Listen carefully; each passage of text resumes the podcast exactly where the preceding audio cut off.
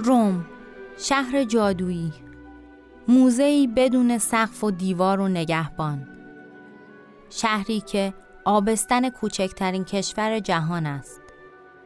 شهری که از همه چیز و همه کس یادگاری در خود دارد. وقتی که در خیابانهای روم قدم می‌زنی انگار سوار ماشین زمان شده ای می توانی انتخاب کنی.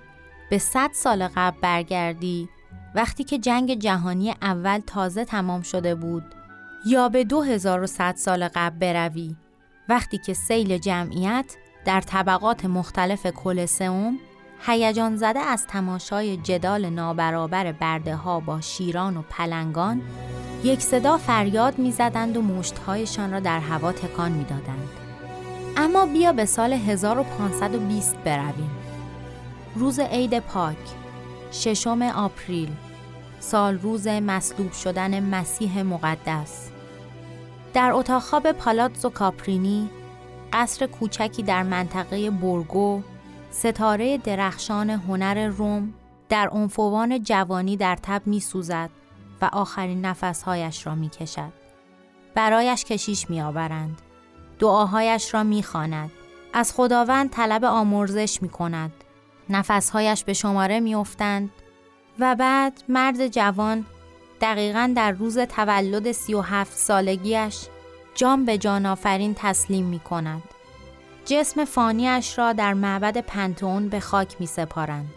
اما میراث عظیم هنریش چنان تأثیر شگرفی بر هنر غرب گذاشته که محال است نامش از یادها برود. رافائلو سانسیو داوربینو استاد ترکیب بندی و تعادل خالق مدرسه آتن.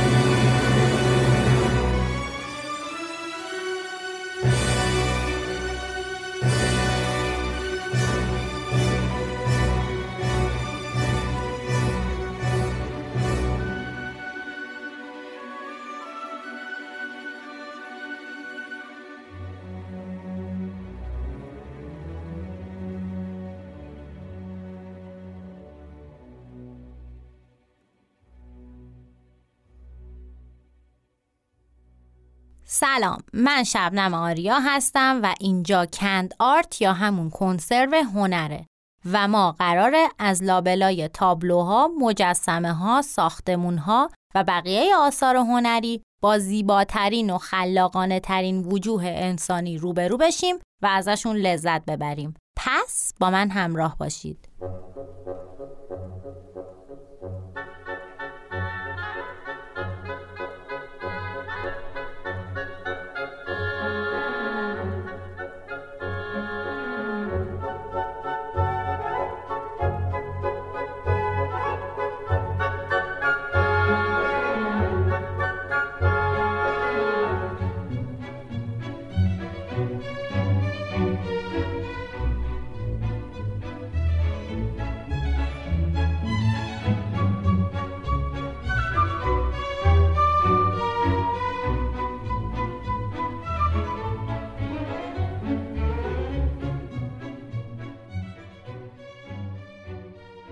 در سه چهار تا اپیزود قبلی من چندین بار به مثلث طلایی داوینچی، میکلانج و رافائل به عنوان ستارگان رونسانس متعالی اشاره کردم.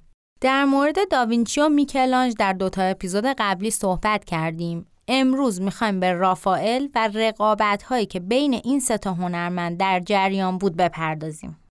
رافائل لو سانتزیو داوربینو ششم April 1483 میلادی در اوربینو ایتالیا شهری در شرق ایتالیا و همینطور شرق فلورانس در یک خانواده ثروتمند بازرگان به دنیا اومد.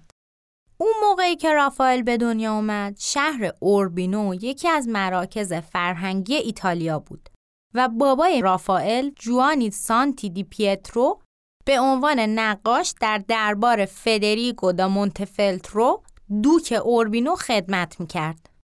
رافائل آموزش های ابتدایی رو پیش پدرش دید ولی در سال 1494 میلادی که پدرش فوت کرد به آتولیه پروجینو یکی از اساتید صاحب سبک مکتب اوربینو فرستاده شد. بچه این شهر همون شهر پیرو دلا فرانچسکا هست و نقاشای خوبی رو پرورش داده. پیرو دلا فرانچسکا که یادتونه همونی بود که در اپیزود هشتم راجع بهش حرف زدیم و نقاشی خواب کنستانتین رو کشیده بود. هنرمنده این منطقه بیشترشون ریاضیات و هندسه رو هم خیلی خوب بلد بودن و شاید یکی از دلایلی که کاراشون از لحاظ ترکیب بندی خیلی خوب و دلنشین بود همین باشه. پروژینو یه دوره بین سالهای 1490 تا 1500 میلادی خیلی پرکار بود و به فلورانس و روم هم رفت. حتی یه سری فرسکو روی دیوار Sistine Chapel کشید که البته میکلانج وقتی می‌خواست داوری نهایی رو بکشه مجبور شد اونا رو از بین ببره.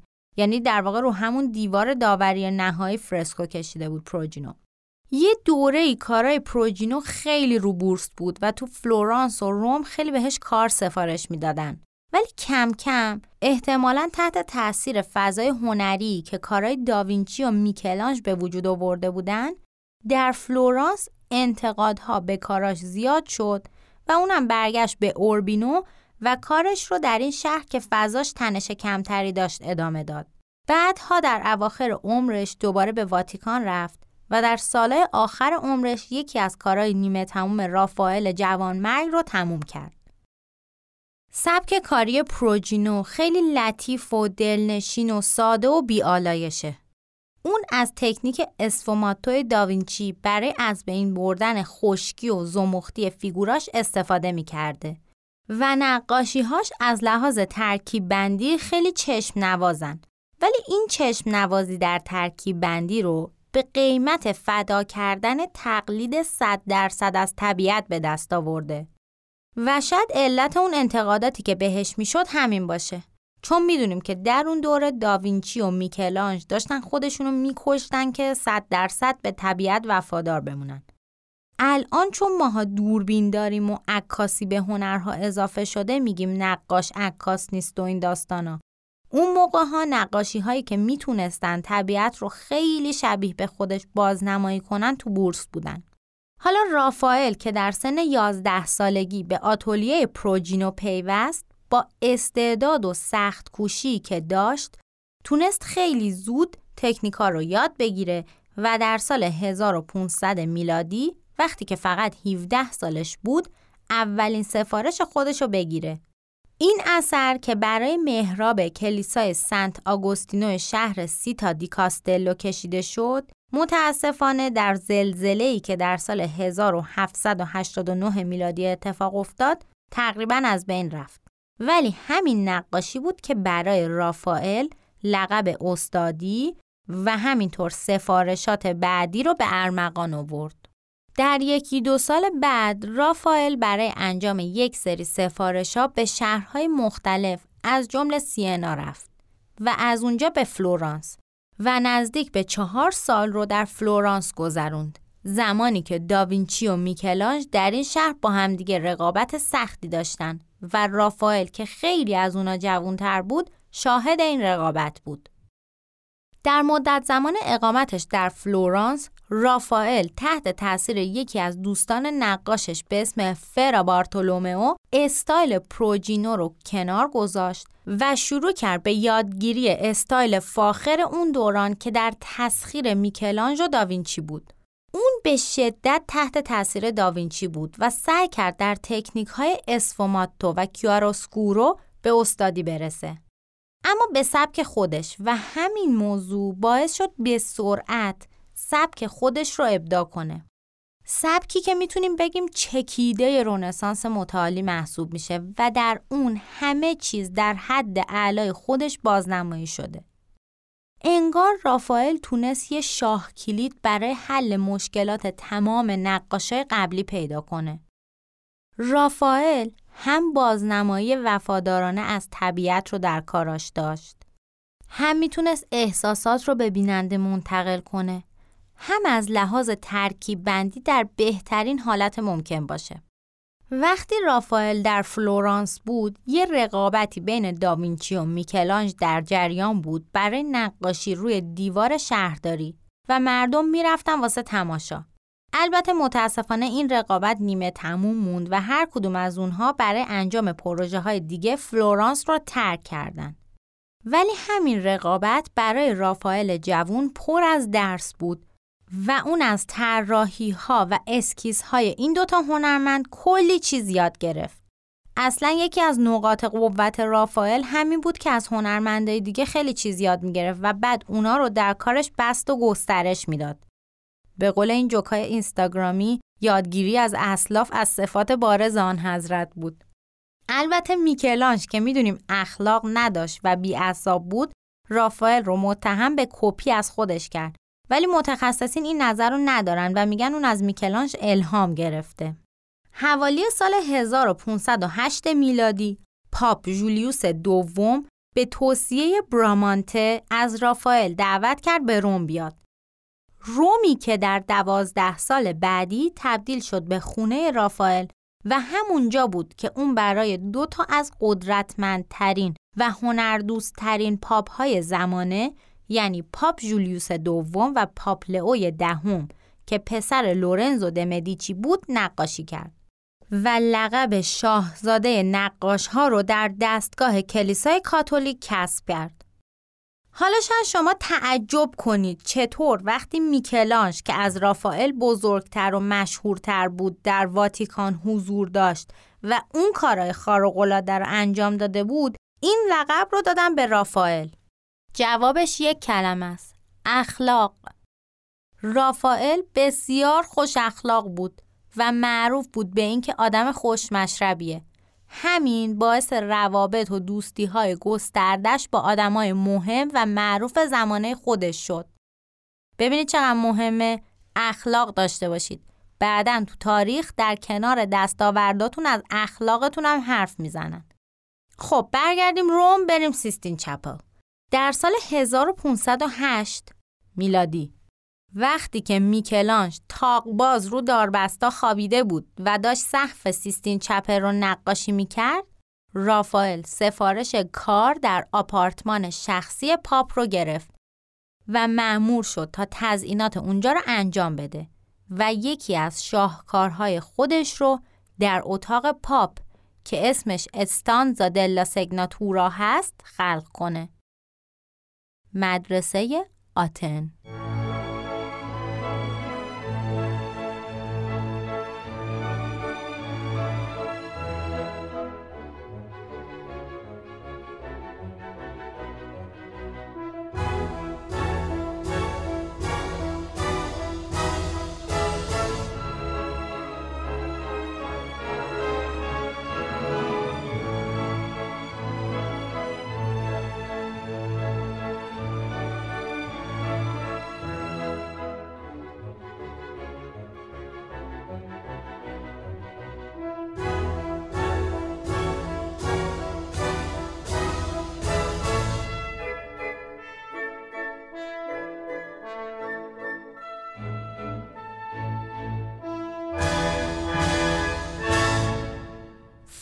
فرسکو مدرسه یا مکتب آتن یک نقاشی خیلی بزرگ در ابعاد تقریبا هفت و نیم در پنج متریه که در مدت پنج سال در اتاق مطالعه پاپ در آپارتمان اختصاصیش کشیده شده.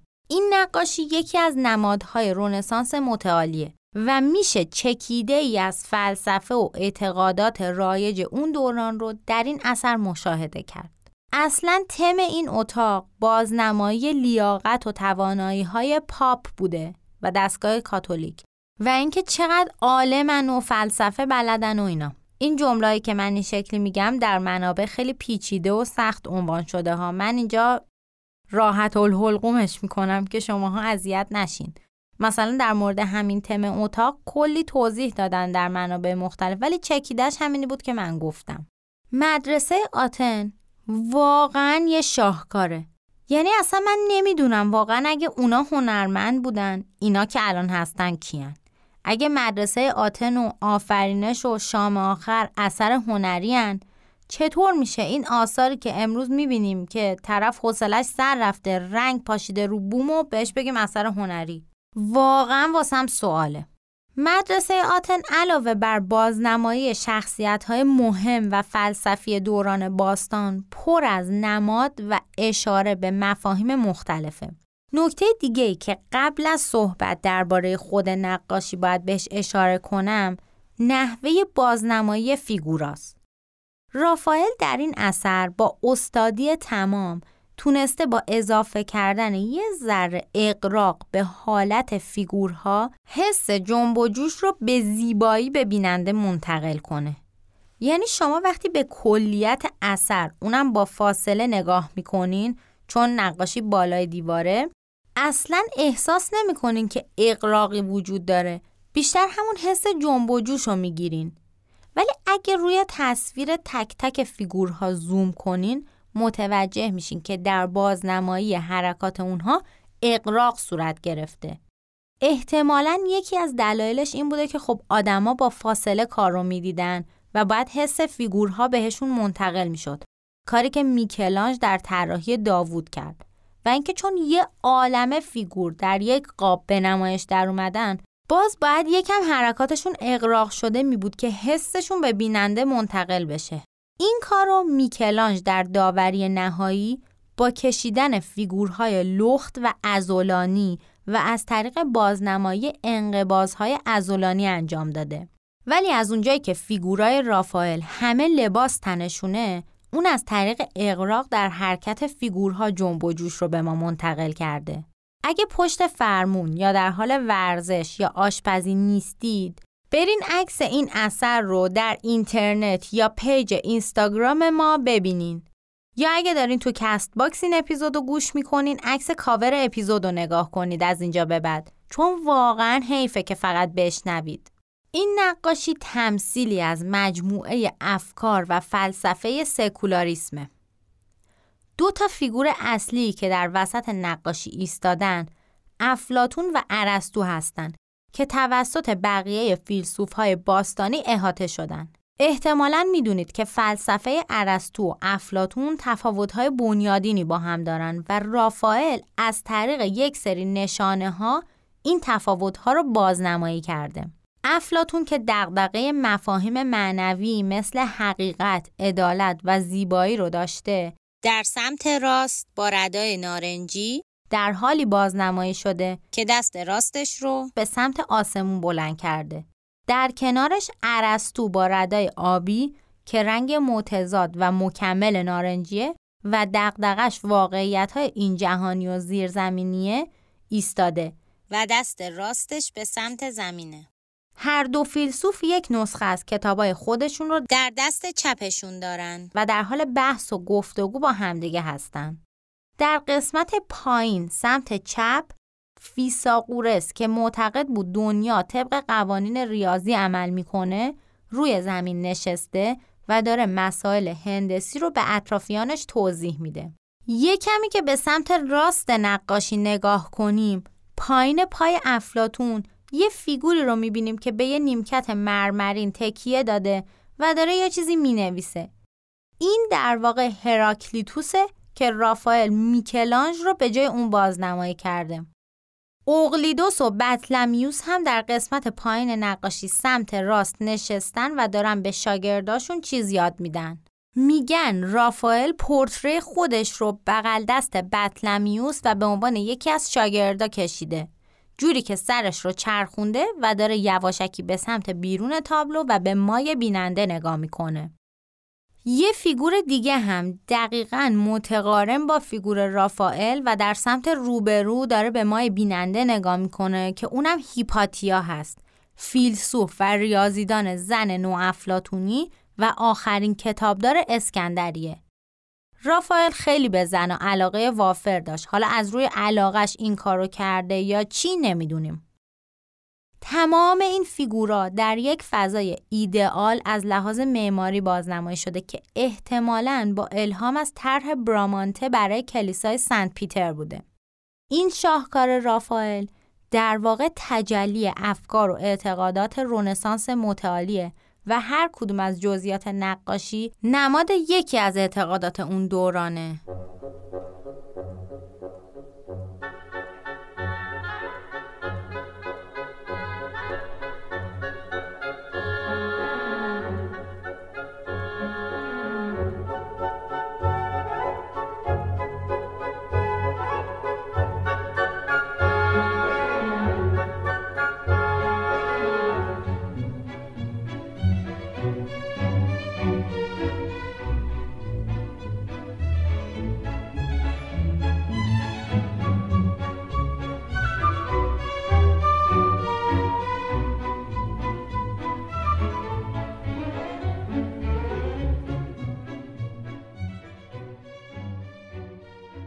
در دورانی که رافائل در روم و در دربار پاپ اقامت داشت و خب گفتیم که خیلی هم خوش مشرب و خوش اخلاق بود دوستای زیادی پیدا کرد که یکی از اونها تبدیل شد به حامی قدرتمند رافائل در بیرون از کلیسا. بانکدار مشهور آگوستینو کیگی که سفارش یکی دیگه از شاهکارهای رافائل توسط اون و برای تزیین ویلا فارنسینا داده شد. The Triumph of Galatea یا پیروزی گالاتئا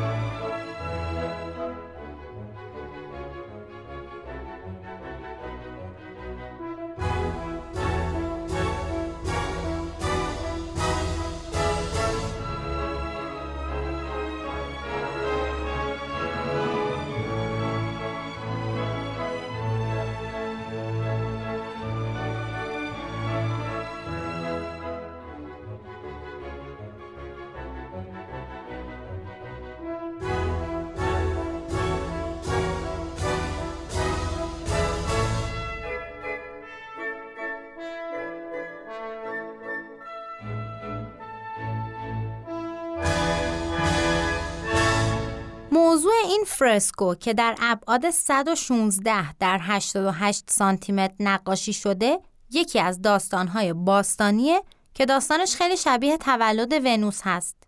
این اثر از لحاظ ترکیب بندی یکی از شاهکارهای رونسانس متعالیه. تحرکی که تو این نقاشی و بین سوژه ها در جریانه واقعا بی نظیره.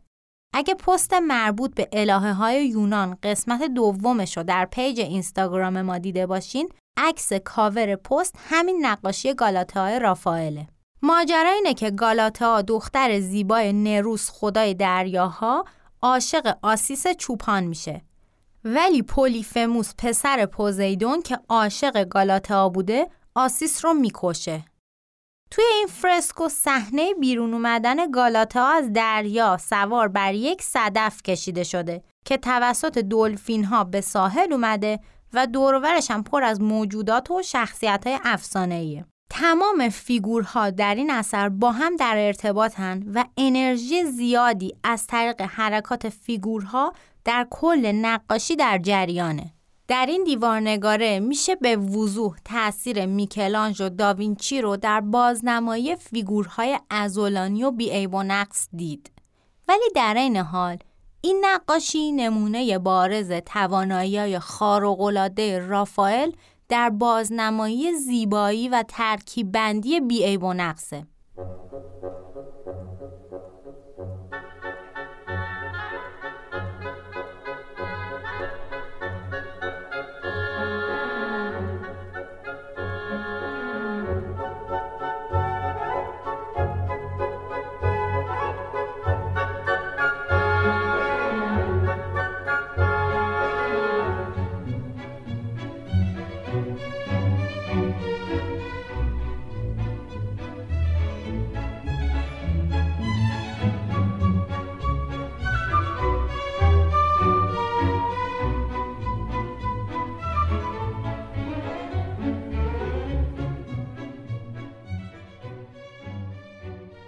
رافائل در طول زندگی کوتاه خودش مجموعه ای از پورتره ها و مدوناهای زیبا و دلنشین رو هم کشید که راجب اونا در پیج اینستاگرام توضیح میدم.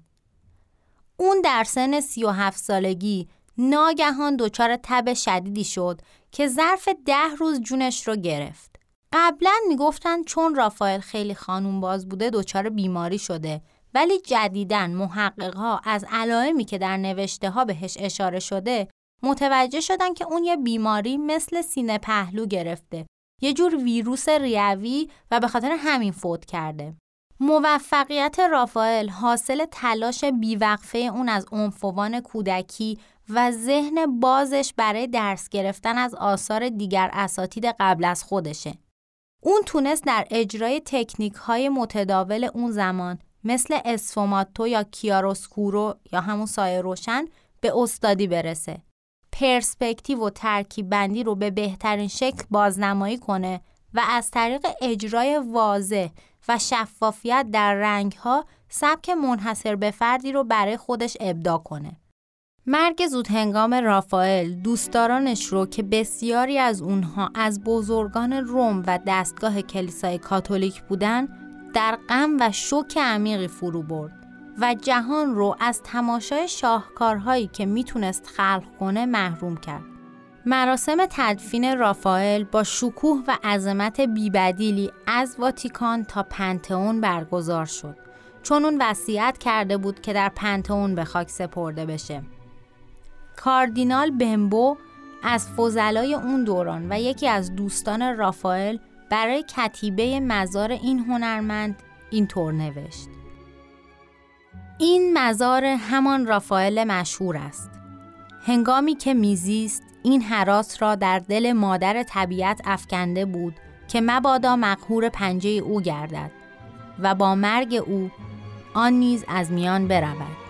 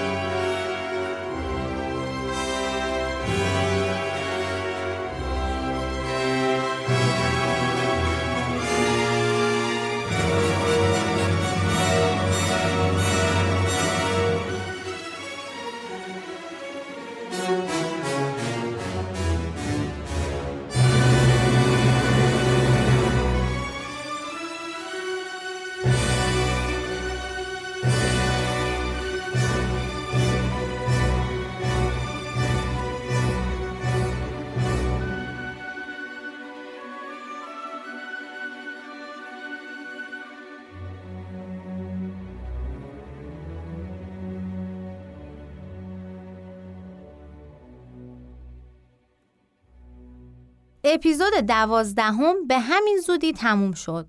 علتش هم اینه که متاسفانه عمر ستاره درخشان داستان ما بسیار کوتاه بود. اما در همین مدت کوتاه چند تا از بزرگترین آثار رونسانس متعالی رو خلق کرد و جنبش هنری رونسانس رو به بالاترین درجات رسوند. هفته بعد میریم سراغ بقیه جاهای اروپا و ایتالیا و روند تکامل هنر رو در اون مناطق بررسی می‌کنیم. موسیقی که در طول این اپیزود شنیدید باله دریاچه قو اثر آهنگساز قرن 19 همی روس پیترو ایلی چایکوفسکی هست که به نظرم اومد به خاطر شکوه و غمی که در این اثر هست به زندگی رافائل خیلی میاد امیدوارم از شنیدنش لذت برده باشید. قطعه کاملش رو هم می‌تونید در انتهای اپیزود بشنوید. تا هفته بعد حواستون به پیج اینستاگرام ما باشه. سوالات، نظرات، انتقادات و پیشنهاداتتون رو با ما در میون بذارید. مراقب خودتون و قشنگیاتون هم باشید. خدا حافظ